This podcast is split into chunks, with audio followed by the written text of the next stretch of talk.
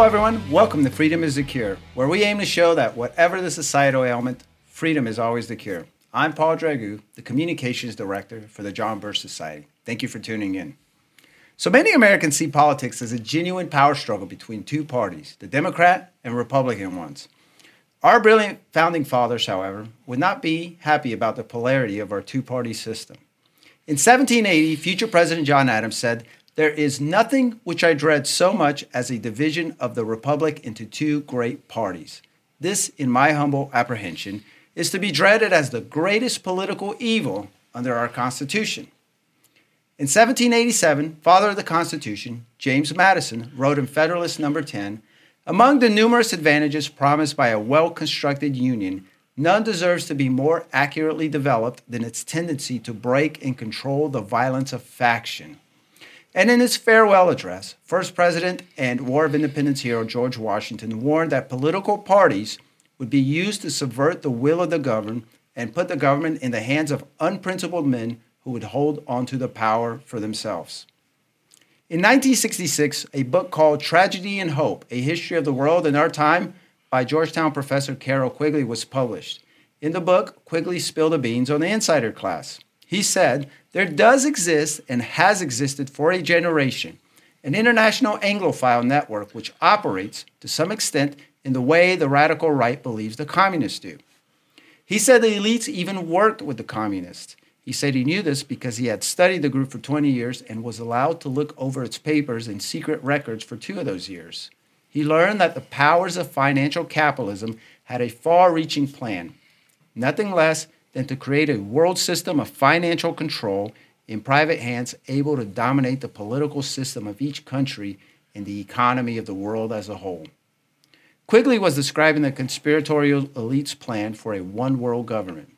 His main problem was not that such a group and plan existed, he just didn't like that they tried to keep it a secret. Regarding genuine differences between political parties, Quigley ridiculed the idea. And he said, The argument that the two parties should represent opposed ideals and policies, one perhaps of the right and the other of the left, is a foolish idea acceptable only to doctrinaire and academic thinkers. Instead, he said, the elite's goal was that the two parties should be almost identical so that the American people can throw the rascals out at any election without leading to any profound or extensive shifts in policy. Hmm. May help explain why, despite a consistent volleying of power between Republicans and Democrats, our country has consistently marched left for decades now. In this episode, we're discussing bad Republican legislation and the problem with party politics. But before we dive in, please remember to follow our social media and podcast channels and like and share this episode. Like with most truth tellers, big tech restricts our message heavily, and we can use your help to help spread our message. Today I'm joined by JBS Project Research Manager Christian Gomez and legislative researcher and Wisconsin State Legislator Ty Bodden.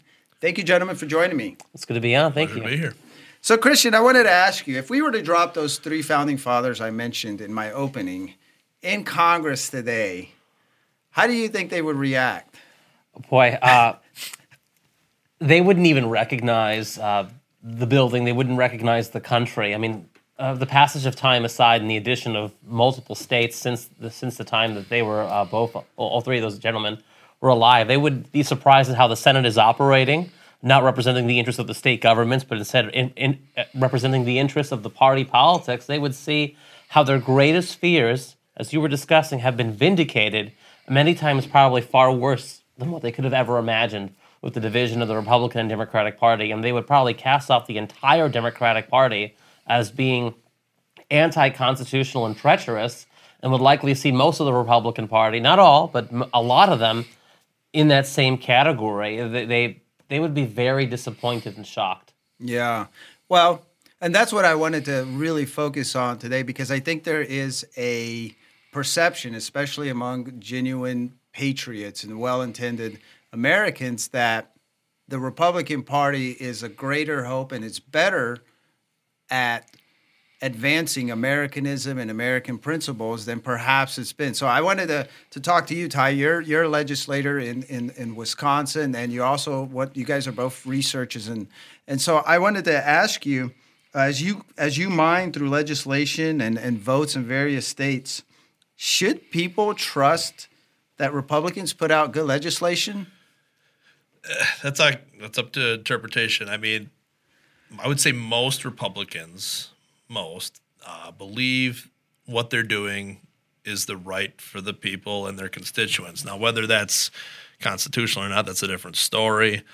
I don't think there's anyone out there trying to do the wrong thing, but you have lobbyist special interests uh, really influencing policy, driving policy. In some states, legislation is not even considered unless there's some sort of entity backing it, lobbyist, lobbyist group.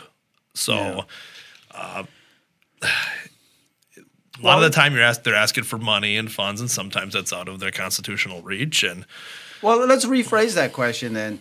What about are Republicans in general constitutionally oriented as much as perhaps patriots and Americans would like would hope and think they are? When they campaign, most Republicans and even Democrats say that they want to follow the Constitution, abide, and they take the oath. They swear to Yeah. um, to follow the Constitution. However, there's some bills and legislation that gets introduced. A lot of it doesn't get really brought for a vote. Sometimes, if they consider it leadership and that that uh, government body considers it too extreme, what and it can be the most constitutionally sound piece of legislation. It's unfortunate to be labeled extreme, but sometimes some of the worst bills aren't. It depends on the state. Uh, our scorecards show that Republicans vary pretty much from, I would say, voting with the Constitution, probably 40% of the time to 100%, depending on the state and the Yeah. leadership. It, it varies state to state. Did you want to add something to that, Christian? Well, I was I would I, could, I would add to that. Just look at the House of Representatives. I know we're talking about the state legislatures, but if you look at the House of Representatives, how many Republicans there? Those that have an, that have an R next to their name when you go on election day actually have a perfect Freedom Index score. It's only a handful, even out of the House Freedom Caucus, which is Yeah. thought to be the most conservative batch in the House. Um, not all of them have 100 percent. Uh, of people, people like Congressman Thomas Massie and Lauren Boebert, we know that they have 100%, but many others have uh, 60s, 70s, uh, 80s. Yet when almost every Republican campaigns for office, they sound like they're already members of, of the House Freedom Caucus. So you would think every Republican would be a member based on their rhetoric when they run, but when they get elected, their voting record shows a very different tale. And I think the reason is because a lot of voters uh, don't they don't pay attention after election Right. day.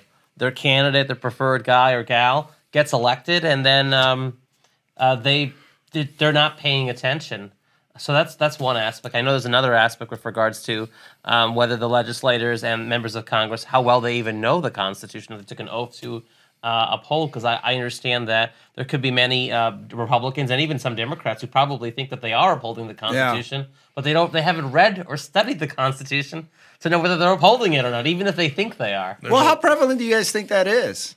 I, I would say it's semi prevalent. I mean, being a legislator just a short time, I, I don't know who has read the Constitution, who hasn't, but if you truly understand the Constitution, there's some of these items and issues that are discussed that shouldn't even be considered. I, I think I think people holding elected officials accountable in their districts, especially in conservative districts, um, I think that might be an issue. I think maybe that's going to the wayside a little bit. Yeah. I'm not because you got con- constituents calling you and asking you to support legislation that's not constitutional, and you got a, a driving force of groups and people in your districts around, around the country saying, "Can you please support this?" And uh, there may be there might be So in a way, sometimes they may be doing they what their constituents want them to do. that's that's that's a drive. I mean, a lot of representatives want to do everything they can to get reelected, and Yeah. again, sometimes bad les- legislation gets in the way, and people.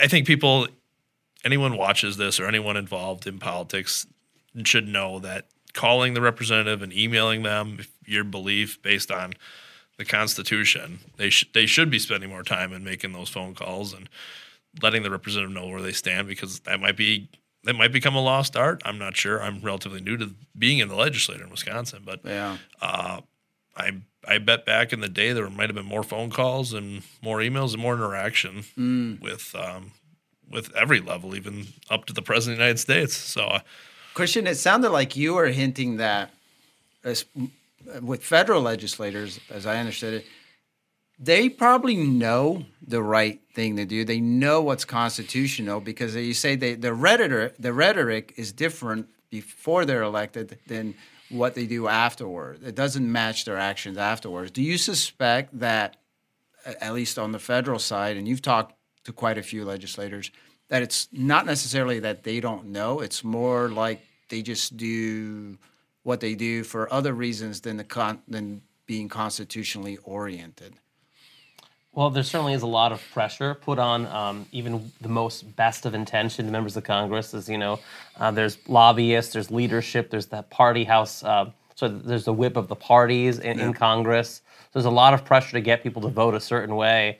Uh, people who perpetually vote no like Dr. Ron Paul or Thomas Massie don't always become the most popular individual within the party uh, because they're oftentimes going against what the party leadership wants. But it seems like their constituents like them, right? I mean, Absolutely. they were voted in several times. They've been reelected uh, numerous times, and I think that's because the the constituents in those in those particular areas uh, know the Constitution a bit better than the constituents of, say, Nancy Pelosi or, or Alexandria Ocasio Cortez in the Bronx and Queens. Yeah. So so let's talk about some some legislatures and, and some states that perhaps we perceive as good, deep red states. Uh, and that maybe are not as red and as uh, uh, constitutionally oriented that we think. It, Ty, it looks like you're ready to go, my man. Well, what do you got, sir? There are 28 Republican controlled legislators in, in the United States. 22 of them have Republican governors. So there's six that have Demo- Democrat. Um, That's us, right, in. Wisconsin. Yeah, we're one of them. Um, the dynamics obviously differ from state to state, but the the states with the strongest majorities, with veto-proof majorities, uh, we have Alabama, Arkansas, Florida, Idaho, Indiana, Missouri, Montana, North Dakota, Ohio, Oklahoma, South Dakota, Tennessee, Utah, West Virginia, and Wyoming. Uh, Kansas and Kentucky have uh, they have Democrat governors, but they also have majorities to over override vetoes if they if they chose to do so. Most states require two thirds vote. Yeah. Some, a handful, require just uh, well, they require three fifths, and So those 28 states are really, really like solid constitutionally, right? well, we can get into some of those votes here. Well, tell us about because when you and I talk off camera, Yeah. you we had discussed how you were I, I don't know if surprised was was the correct adjective, but you I was surprised because you were telling me that there is some legislation, even for instance in Florida and oh, these these really deep state deep deep red states that do not pass constitutional muster. Well, there's a yeah that could, that could be a deep conversation on that. One of the big big things that you we're seeing in our scorecards that we're doing are really inflated budgets. A lot of that was during uh, due to COVID and ARPA funds being distributed. Like Alabama, Indiana, Missouri, South Dakota, and Tennessee.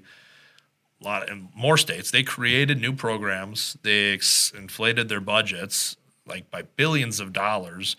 And now the concern is, and you're hearing this around the country, is that they created these programs and they Are these state programs or fe- well, if, if the states it's are it's a it's it's a it's a wide variety. Some of these programs um, state programs. used, some of these money. funds some of these funds are used to comply with federal mandates. Mm-hmm. So some states are using that to comply with environmental policy or some something that the, the federal government puts on them. But the issue now is those ARPA funds running out, and now all these states created these programs, and now the funds are going to be out. So what are they? Where are they going to come up with that money? It's going to be through more taxes and other sources of revenue, which also expand government. So And they're probably going to go to the feds for some of that money too, huh? Well, they eh, we'll we'll see what happens. I mean, this is still early on. There's still some states with ARPA funds in their their accounts. I mean, Wisconsin's one of them. So Yeah. and there's still some funds that have to be used by a certain date. But like like I said, Alabama, like very strong Republican state. And they're creating bigger government. Yeah, it it, I, it just inflating their budget. I mean, there's states like Idaho. They've passed bills. These are in our scorecards. So I pulled these. We have uh, government housing, use of ARPA funds to um, create grants for nonprofits to create affordable housing, uh, loan repayment programs. So for uh, rural rural nurses that want to, Yeah. uh, if they want to go work in some rural part of the state, uh, they get a grant to help fund pay for their college education. Um, state sovereignty in several states is being um, debated. is being debated and voted on, and states are losing some of their rights. Yeah. Yeah, there's a I have a wide variety of things. So, so what, what you're saying? One of the issues that that red states are still bad in is is when it comes to funding and, and budget and spending. Like, that. did you want to chime in on there? What what do you what have you seen as far as red states uh, violating or at least not falling directly in line? Well, uh, a a good example is the state of Florida. Uh, we look at the legislature there. Um, in the state of Florida, the governor um, has the line item veto power, and the Republicans have um, a, a majority control of both the upper and lower legislative chambers. When they when they create the budget, uh, the Democrats often vote for the Republican budget. Now in Congress, it wouldn't be that way. They would be fighting each other about what ne- what needs to go, what not needs, and, and what should not be in the budget. I mean, the reason why the Democrats vote for um, the Republican budget is because they just tack on the Republicans let them tack on what they want because they know that the governor can veto uh, specific items out of the bills, and we see it that sorry, we see that in many in many states where uh, the Democrats vote with the Republicans because they just make this monstrosity uh, budgets where they just put everything they want in it, and then they let they let the governor uh, sort it out later. And in some states, we even have uh, the case where the uh, Republicans are in the majority and they elect the speaker, but rather than electing a constitutional conservative to be the speaker, um, there's a good number of Republicans who really shouldn't be in there. You can call them RINOs who work with Democrats in certain states to elect these RINO, swampy establishment Republicans who are going to make sure that they put Democrats to be in charge of committees despite Republican majorities. Example of that, it would be the state of Texas that that, that, that does happen. In strong, good old red Texas, that does occur. And, um, and there's other states too. And when you have these swampy RINO establishment Republicans who, Swampy RINOs. who act as the uh, who are the, the chairs. I'm sorry, the the um, the speaker. I mean, they can suppress constitutional legislation from passing. Uh, it's often branded as being extreme. Yeah, yeah. Well, uh, let's look at it per issue. You had mentioned off camera that there was, I don't, I don't know what state you had mentioned, that there's Republicans, for instance, supporting abortion bills. Yeah.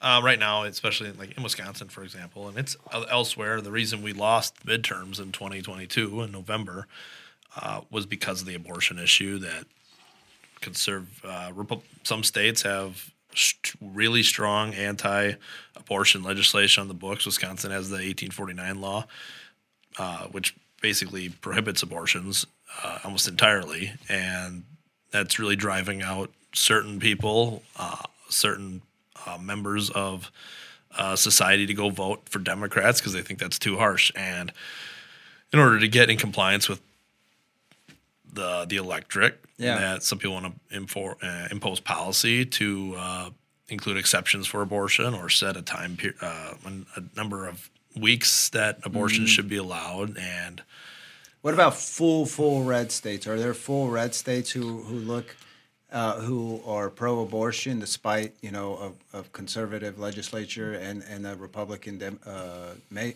mayor, governor? Yeah, that, I haven't seen that. What about their mayors? Yeah, I've seen. I haven't seen that, but I have seen plenty of good bills from red states, born alive bills. When Mm-hmm. there, there's some debate on in some states uh, language of bills, but whether it goes far enough to protect life or not, I haven't seen that um, in any Republican states. But it, the, some of the worst bills out of these Republican states are tax tax credits, um, certain tax credits that they shouldn't be doing, and the spent the spending of unconstitutional funds.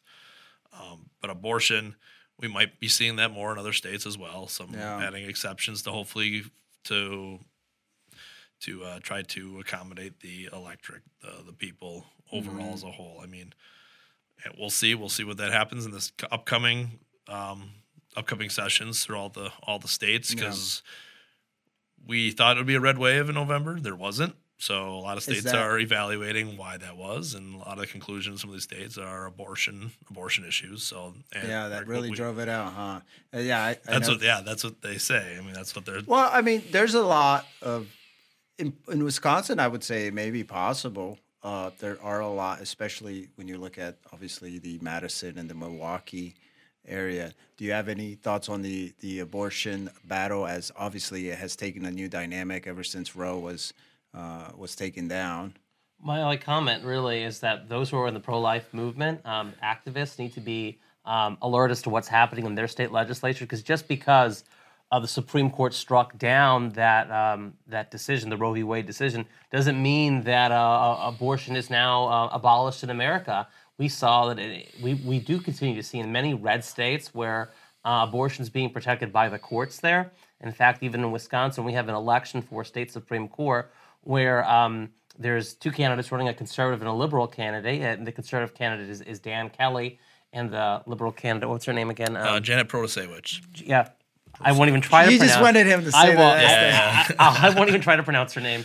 I'll, I'll just butcher it. But if okay. if she gets her elected, she's going to throw out uh, so much of of the positive legislation in this state, including the 1848. Um, sorry, 1849 was it? Yep, 49. Yep. The, the 1849 uh, uh, abortion law. So even red states, and there's other ones too. Uh, in 2022, during the midterm elections, there was questions about um, referendum questions with regards to abortion, and many red states that went the way of the Democrats and and Planned Parenthood. So pro-life activists need to be very uh, vigilant as to what's happening in their state, and uh, and be looking at the legislature, looking at their su- Supreme Court, where the Supreme Court is elected by the, Do you think the voters. Do you think there's people who who don't know that Roe didn't outlaw abortion everywhere? I, I wonder if that's the case because it seems like some, especially maybe some of these people losing it, you know, who are from states that they don't really have anything to worry about. It seems like they don't even know what that means, and it's kind of irrelevant. But I don't know. It seems. Uh, don't answer that. you talked about budgets, and then you had mentioned environmental policies. Do we see a lot of red states uh, using funds or allocating funds for environmental Agenda 2030 type uh, policies and uh, uh, you know measures? there that's hard to say because when you okay, yeah. allocate to certain agencies you don't really know what that's getting spent unless we, we could take a deeper dive into that i mean we're, we're spending money on expanding broadband in rural states some of these red Mm-hmm. states they're voting unanimously to accept millions and millions to expand broadband we got states that are uh, basically um, they're taking rental assistance, ARPA funds, money for rental assistance. They're Yeah. allocating that, so subsidizing housing. And those are non-conservative ideals, right? Well- you want to explain why? Well, I well essentially we are basically putting taxpayers on the hook, covering funds to for people to to live and for Pay rent. subsidizing. It's socialism. It, it's an expanding. It's a socialized, expanding Yeah. socialized programs. Well, and- you had mentioned rural broadband. That was a big deal when I I lived in rural Montana, and at, I don't. I mean, there was a lot of conservative, hyper, like independent people out there, but I never heard a peep from anyone opposing that because they all nobody made the connection. Like, hey, the government's coming in, they're paying for broadband and whatnot. That's that's not Wisconsin's set to receive federal funds. I think upward upwards of a billion. I think it's seven hundred million to a billion dollars next year for well this year. I think for for broadband. So it, it's hitting all the states. But actually, to address the previous question about like uh, embr- uh our states. Uh, embracing some of the green energy stuff. Uh, Mm-hmm. Yeah, yeah. West Virginia was one of the most recent states we completed in our in our out of our state scorecards.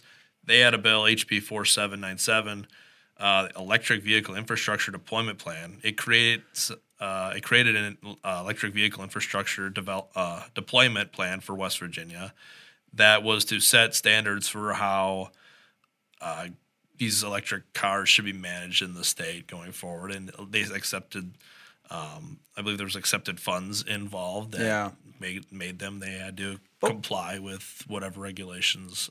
But wasn't. West Virginia also one of the ones that really pushed back on the green schemes, especially because they have such a huge uh, coal industry? Yeah, I I think maybe this plan, maybe maybe this plan that they have, they'll be taking a more uh, conservative approach. We'll see what happens with with uh, this this plan that they have in place. And uh, federal funds are involved, I, I always get you always skeptical of the direction. One of the problems with uh, electric vehicles, the EVs, is the lack of uh, charging stations in many parts of the Yeah. country. You have to sort of plan your trip if you have an EV on where these stations are located.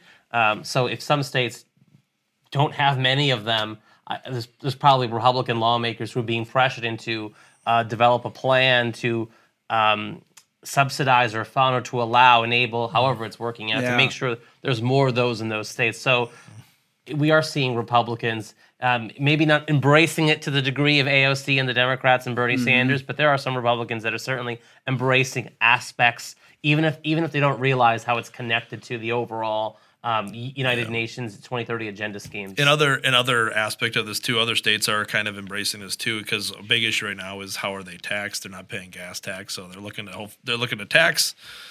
Um, whether you think taxing these electric vehicles are not or more or not, it, I mean that's up for debate as well amongst that all, all these legislators and. Um, but on this bill in particular, West Virginia, there were only two people, two Republicans that voted against it. So I'm assuming they did it for um, for constitutional and conservative means. I mean, that's Yeah. what it, that's what it appeared to me. Well, that's always that seems like that's always been the case. For instance, I remember back in the day, I don't know if you remember there was a debate and Ron Paul was involved in it. And he got kind of grilled for taking, I believe it was federal money and federal money that he said that uh, uh, uh, from a program that he was opposed to. And his response was like, "Well, if they're going to give it anyways, like I might have Does that ring a bell or I, I, I recall that. Yeah, yeah. It's kind of embarrassing. um, well, the, the the issue was uh, Ron Paul votes against these budgets, but before he does so, he would put in um, some pork barrel spending for his congressional district. But the way he saw it was, look, they're gonna these all these districts are going to get the money for these roads and whatnot. Uh, I don't I don't agree with it, but his logic was that they the money was going to be dispersed anyway. So you might as, you might as well get it for his dish. M- might as well get it for the district because they're, they're going to spend the money anyway. It- Yeah. it's not. It's not like it's not like it's, It's going to save the taxpayers uh, billions of dollars. So he Yeah. he put it in there, but he would vote against it. And of course, if, if those bills uh, f- uh, failed to pass, let's just say hypothetically, well then no one's getting that funding. So what's the big uh, what's Yeah, the big yeah. idea? I guess. Uh, but um, yeah, That's, that's it's well. And speaking of, uh, you know, If you're talking like if like there are some blue states, one of them in particular, a scorecard for uh, Oregon. People should go check it out. I don't, I didn't have that information in front of me, but there's some. It's a very liberal state. They have some of the worst policies that you'll see in, in the scorecard. That there were quite a few Republicans that voted in support of them, and is that so? Is that where you're more likely to find Republicans who are barely different from Democrats? Is it in the in bluer states? You would think it, there are some bluer states where that they are trying to maybe say they're doing something. They won't be able to get anything done themselves, so might as well tag along with something some of these liberal policies, and maybe they can say they help get something passed. I don't know. Maybe some of these states they're worried about becoming. They're moving more to the left, so hmm. maybe these Republicans are They're like, okay, it. I need to maybe embrace some of this. I if it's gotta, not I gotta be worst. relevant. Yeah, right, Yeah. right, and especially in a state like that, maybe they're thinking, "Oh, I can compromise here, but try to help my state, but state not compromise elsewhere and keep my integrity s- Yeah. somewhat in check." Uh, What about red states? Are there any red state? I, I think I had uh, already asked this. Is where the Republicans are a little too similar to to the Democrats. Uh, maybe even on education. I know education is a big deal for us. My understanding is that when it comes to education, it's hard to tell the Democrats and the Republicans apart. all every state has funding for their public schools, so it, and that seems to go up around the country, Wisconsin included. Uh, whether, um, yeah, we. And it's hard to really monitor where that spending is used. All school districts are different, so that it's frustrating to monitor that. But I guess policy wise, you see the push for the equity based curriculum, critical race theory, And that's pretty prevalent in red states too. Yeah, there's a lot of yeah, it's prevalent in red states, and that's some of these legislators in these red states are trying to pass bills to ban these these certain okay. uh, these teachings. Uh, um, so there's an effort there. You see that in several scorecards. Some of them, some of these leg- some of this legislation didn't even make scorecards, but uh, because it was just so hyper partisan. Republicans seem to be the ones pushing to reform education and Since we keep bringing this up, uh, Christian, you want to explain really quickly what the scorecards are in case we have someone here who hasn't. We obviously bring them up all the time. Yeah, so you know, back in in the day, so to speak, for the John Birch Society, we used to have these um, something called TRIM, and it was like a scorecard uh, for the House of Representatives only. And so this is very similar. We have uh, the House of Representatives for, for Congress, also the U.S. Senate, and also for the state legislatures. Almost all of them completed. A few uh, still lingering that are not done. But what it is, it's, it looks like this is an example of a random one. It looks like this is a piece of paper you can print it. Well, uh, you print it as a PDF, um, download it, and then print it out. And uh, what it is, it has six votes. Um, for the legislature for the legisl- for the legislature and how they voted on those uh, on those issues. On the inside is a description of the votes, uh, so you know why we took the position that we did in terms of whether what, what, what made us determine is it a good vote, is it a bad vote, what is the vote about? Because the back is a little brief description, how much money it spends um, per. Um, oh, I, I guess How that's in Congress. And for the congressional uh, um, scorecards, we do have the cost per household. We don't have those for the state ones because that's some states. for some states, we do, yeah. But you, it gives you a good little uh, picture for how uh, your legislators are voting. And uh, these aren't not partisan cards where all Republicans get 100 or 90 No. or whatever, and all Democrats get zero. The scores really vary. It really shows you. Um, we, as, as Gary, our colleague here, Gary Benoit likes to say for the the New American, it, it helps to separate uh, the men from the boys, so to speak. And that's the value of these cards because our criteria is not well. Are you voting in accordance to the platform of the Republican Party or Democratic Party? No, it's are you voting in accordance to the con- the federal Constitution mm-hmm. and the principles of liberty that underpin the U.S. Constitution. Yeah. So that's our criteria. Yeah, there, uh, uh, there- there are still some uh, kinks that are being worked out. There's some we get new information about certain bills all the time. We don't have like the resources available like the federal government. Like you can actually, some states' websites are terrible on on information. You have to read the details and interpret the best you can. Some of it's so bad you don't. You're Yeah. not really sure what it does. So uh, sometimes we we make some adjustments, and it's going to just be a great tool long term. We continue it, and some of these scores are going to be just get more and more accurate. This is the first sample of it, and Yeah, we'll you're talking about the legis- the the state. Yeah, the states. Yes, correct. Because we've been talking largely uh, on on this about the state uh, legislators, but I, I want to kind of shift slightly a little bit on the on the federal side because I think that's where people, you know, when the ones who generally pay attention is they pay attention to to national politics, and there is this this. um misconception that again an R is good. I've met lots of these folks. It's like, oh, we're gonna clean up in the midterms and we're gonna right the ship and and whatnot. But this ship has been going the same way for for decades now. Uh, but you also have mentioned is that, that now we're getting a little uh, the crop of constitutionally oriented legislators seems to be growing. Can you compare what it was like maybe even five years ago to what it's like now, the makeup of Congress, and specifically Republicans' adherence or diso- disadherence to to the Constitution? Well, I recall about uh, 10 years ago, and even, well, more than 10 years ago, 15, 20 years ago, when Ron Paul was like the singular no vote in the House of Representatives on a plethora of questions. And, um, and that's changed now. One, Ron Paul isn't there anymore, he's, he's retired, but uh, there's a group now. It's not just one person who votes no in the House. We have a, a, a group of individuals who take a principled constitutionalist stand.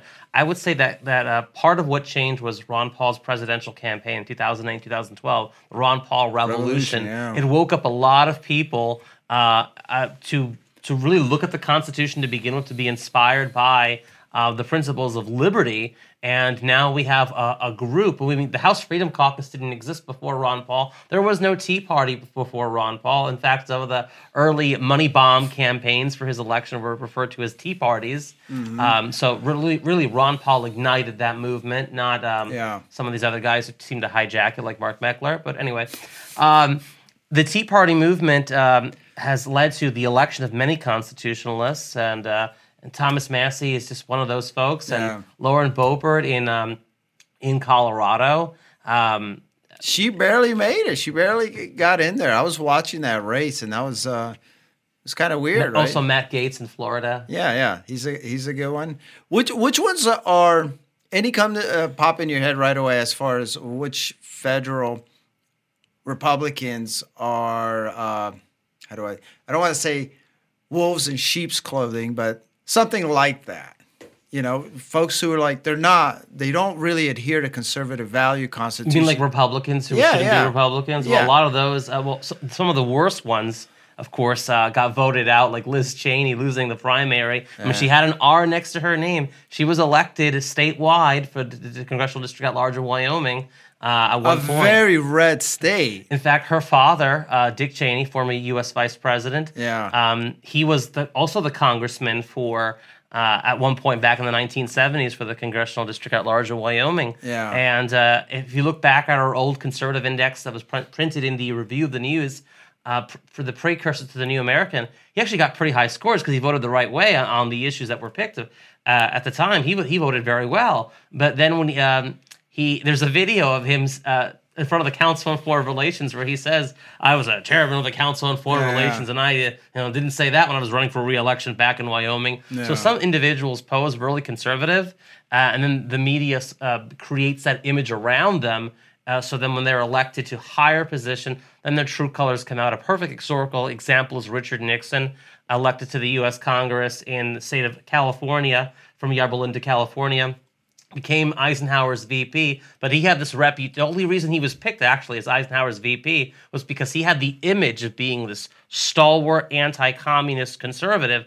And then when he becomes president, what is he known for? Be uh, bending his back more to the communists and, and perhaps than perhaps any other president prior to him, um, uh, with his uh, opening the doors of communist China. So we have people today that I would say uh, are in that category. There certainly are a good number of Republicans. Basically, uh, if you want to know who I'm thinking about, just watch Fox News. Who is Fox News typically showcasing on their channel as a stalwart Republican? Ah. and then look, then go to the then anytime you see a Republican on FoxNews.com, sorry, on Fox News website on the on the channel, and they're bolstering them, go to the Freedom Index uh, Let's see what dot org or That's- thenewamerican.com and look at their Freedom Index. Look at uh, these congressmen and congresswomen that are perpetually uh, shown to us on an almost daily basis as a conservative and see if, if their vote matches the rhetoric. Who do you have in mind, Ty? You're over there nodding. Yeah, no, I, I I've really been. In, obviously, I'm still. I've only been here a year now, but it's. uh You you can definitely see that there are some uh, that are elected who say the right things, and when they're in office, they don't. You see that in the federal scorecards.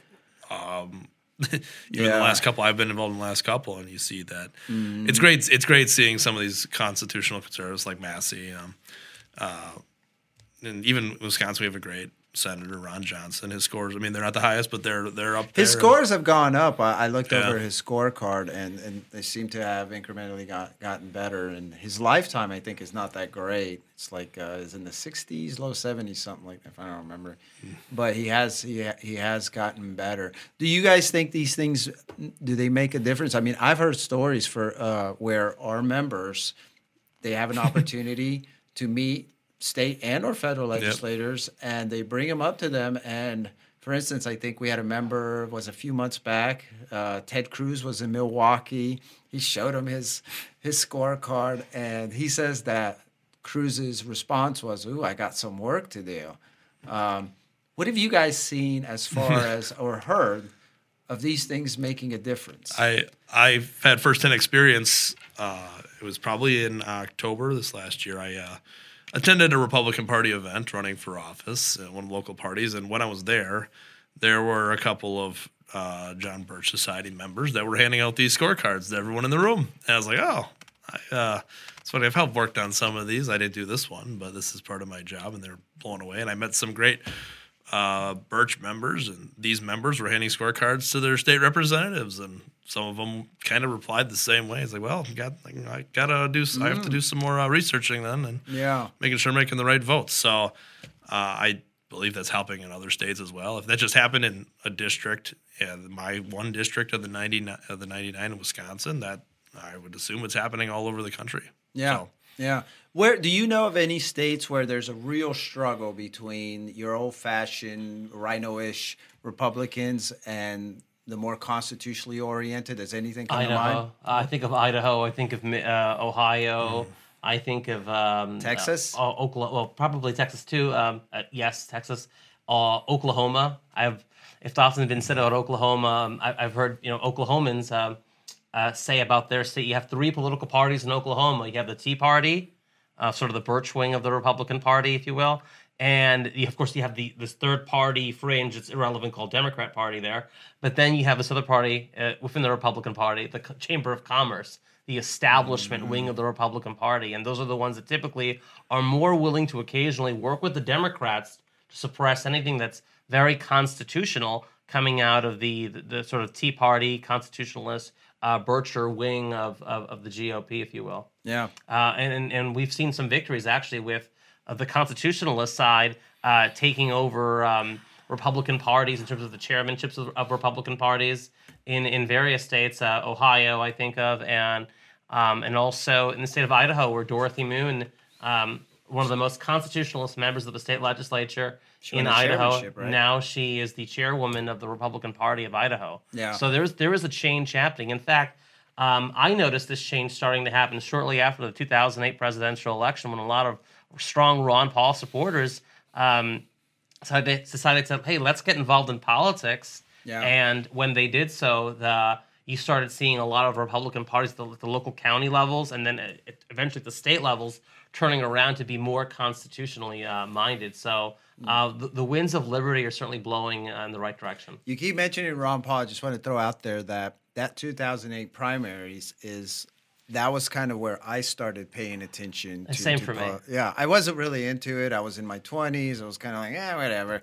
Uh, and then I'd hear this this this old curmudgeon on there, and you know his answers were always so different, and and they were almost always the same. They'd be like, "Oh, how do you think you know the Department of whatever should uh, operate?" And all the Republicans would be like, "Well, no, no, no," and he'd be like, "Well, it shouldn't exist." You know, it's always the the same thing. Well, this department shouldn't exist. This is unconstitutional. It shouldn't exist. No, no. Like they were always, and I was like, I like this guy. You know, he's he just kept saying it. I, he was like always we needed to shrink government. It was way, way too big. Going back to what I asked Christian, did you want to add to anything to that? Do you see any real tense struggles between RINOish conserv- uh, Republicans and, and, and constitutionally oriented stalwarts? I think the states that he mentioned. I mean, you, okay, so Idaho, Oklahoma are examples. You hear about other county part, the county state parties, um, and the leaders of those parties. Uh, they're Republicans. They don't embrace, I guess, the most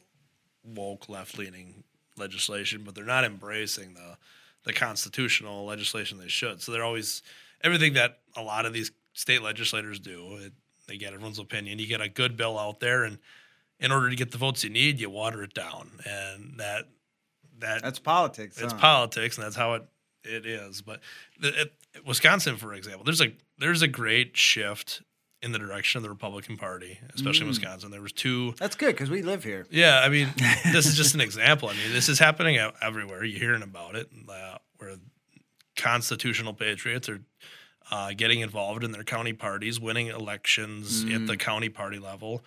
Uh, where there's brand new leadership in Milwaukee and Dane counties, the two biggest counties in Wisconsin. Uh, they just had their caucus elections last weekend, and we got some strong patriots that are now leading those parties, and they will be the ones that will set the tone, and they'll be setting the they'll be leading policy and driving initiatives mm-hmm. going forward, and hopefully from those parties will stem other legislators that will be more constitutionally inclined. And hopefully those people once they grow in the legislature in their political careers they'll run for congress and hopefully they keep those principles. So who it, it, it once we get these county parties uh, more in check and with with the constitution Yeah. seeds are being planted right now two of the biggest like I said, two biggest counties in our state let's see what comes of that and maybe 10 20 years from now we'll be some constitutional revival and we'll be in better shape and that's and that's my prayer anyway Well, it sounds like that's what's happening. It's based on what you guys are saying. You know, you've been you've been watching and studying this for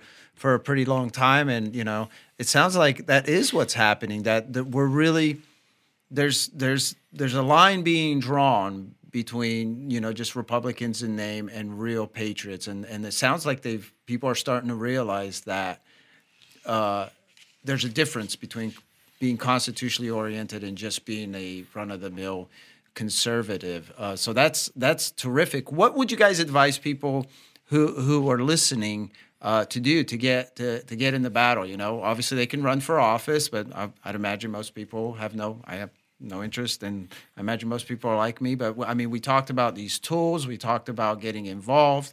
Uh, any, you know, what do you guys uh, uh, advise? We'll start with Ty. We'll work to you, and we'll wrap it up. uh, kind of starting where or going back to where we started, I think getting involved with your for one, you should get involved in your Republican county party because whether you like parties or not, that's where policies influence. That's where legislators come. That's where elections are driven. Get involved there. You can change the party from within and hopefully make your party a constitutional conservative party. And you, like I said, we're seeing that all over. So I would encourage people to get involved locally, run for office. Um, again, then you, like I said earlier, be in contact with your representatives. If they're not following the Constitution, if there's a bill that they hear about being drafted, if there's a bill they hear about being introduced, yeah. give them a call, let them know what you think, and that has more weight than people realize. And yeah. I think people need to get back to that. And, and my understanding is that legislators they pay attention when they see when they at least recognize that one the constituent knows what they're talking about right. and two it's their constituent. it's a it's a it's a form of accountability, and mm that's there needs to be more accountability in government. So if there's more people paying attention, yeah. holding their representatives accountable, you should uh, you should you have the power to change things yourself. Yeah, and you've seen it happen, and we, absolutely we just discussed what's been happening. What about you, Christian? Um, well, we, we talked about the scorecards. I highly recommend those who are watching to go to thenewamerican.com to print out copies of their scorecards to their of their uh, the U.S. senators, the U.S. House of Representatives, their state uh, representative or assemblyman or delegate, however it's referred to in your state that you live in, or and state senator, or if you live in Nebraska, just your state senator, and send them a copy of their scorecard. Let them know that you are watching how they're doing. Assuming they have a, a watching score, you, huh? assuming they have a scorecard. Ty doesn't have a scorecard yet because he was just elected. We're watching you, Ty. So yeah, we're watching. um, so uh, yeah, so th- that's a, that's a good way to, to to get people active. Also, I recommend uh, that people join the John Birch Society, and that as as a Birch activity, they go to their every time the, the, new scorecards are produced, whether it's for the legislature, if it's available for your state, mm-hmm. or if it's for Congress, which are which come out more frequently, the, those scorecards when we do the Freedom Index, when those new ones are um, made available, put them on the doors of people who live in that congressional district mm. or state mm. legislative district. Look to make sure you're putting the, the right card for yeah. the person who lives in the right area. Otherwise, you wouldn't want to put uh, the, wrong uh, congressman or, or state legislators uh, scorecard in someone's door kind of waste of time. But but the right one's there so people can see how they're voting. Yeah. Especially if there's going to be a town hall event with legislators speaking, be outside the door. Uh, dressing your be- best suit so you look a bit more legit, and just hand them out. People are walking in. Uh, usually, is best to ask the, uh, event planner or someone in charge that you're going to do that. Yeah, yeah. But sometimes it's nice to do it even if you uh, don't, don't, mention have- it, especially if it's like a, a really bad really bad legislator some Democrat or some swampy RINO establishment crony um, mm-hmm. Republican. He just passed these things out, and people can start asking. It says here that uh, uh, you voted for assault weapons ban or you yeah. voted for a gun registry database, and, yeah. just put these people on the spot because yeah. uh, uh, that that that's very very powerful. This is activism. This this is what it looks like, and it's not going out and getting your bullhorn and your sign and you know screaming about and then going back to your your life. That accomplishes nothing except making yeah. you look crazy and making you a target for law enforcement. Well, it, I mean, but this does, and what you guys have described today is very inspirational, I think, and it's uh, it's uplifting, and it's uh, it seems it has an optimistic tone. I didn't, I don't think I approached the beginning with an, so much optimism, quite frankly, but uh, we knew that this was happening, so um, but I'm glad to hear that. I'm glad to hear these stories. I'm glad to hear what impacts and what influences legislators. And I'm glad to hear that it's been making a difference. So thank you, gentlemen. Thank you for your time. And uh, we'll have to do this again. Well, there you have it, folks. So education is our total strategy, and truth is our only weapon. And it seems to be working. So here at the JBS, we've always strived to stay true to those words from our founder, Robert Welch. And we urge viewers and listeners to stay vigilant. Don't assume an R equals someone who's looking out for America first. So please use our federal congressional scorecards and our state legislative scorecards. They're valuable tools, perhaps the best ones out there for riding this ship. Use them and tell others about them. They're available for free at thenewamerican.com under the Freedom Index. We've also provided links in the description below. And if you haven't already, apply for membership in the John Birch Society, where we'll plug you into a network of patriots working to restore and preserve this nation. So thank you for tuning in. And always remember that whatever the societal ailment, freedom is always the cure.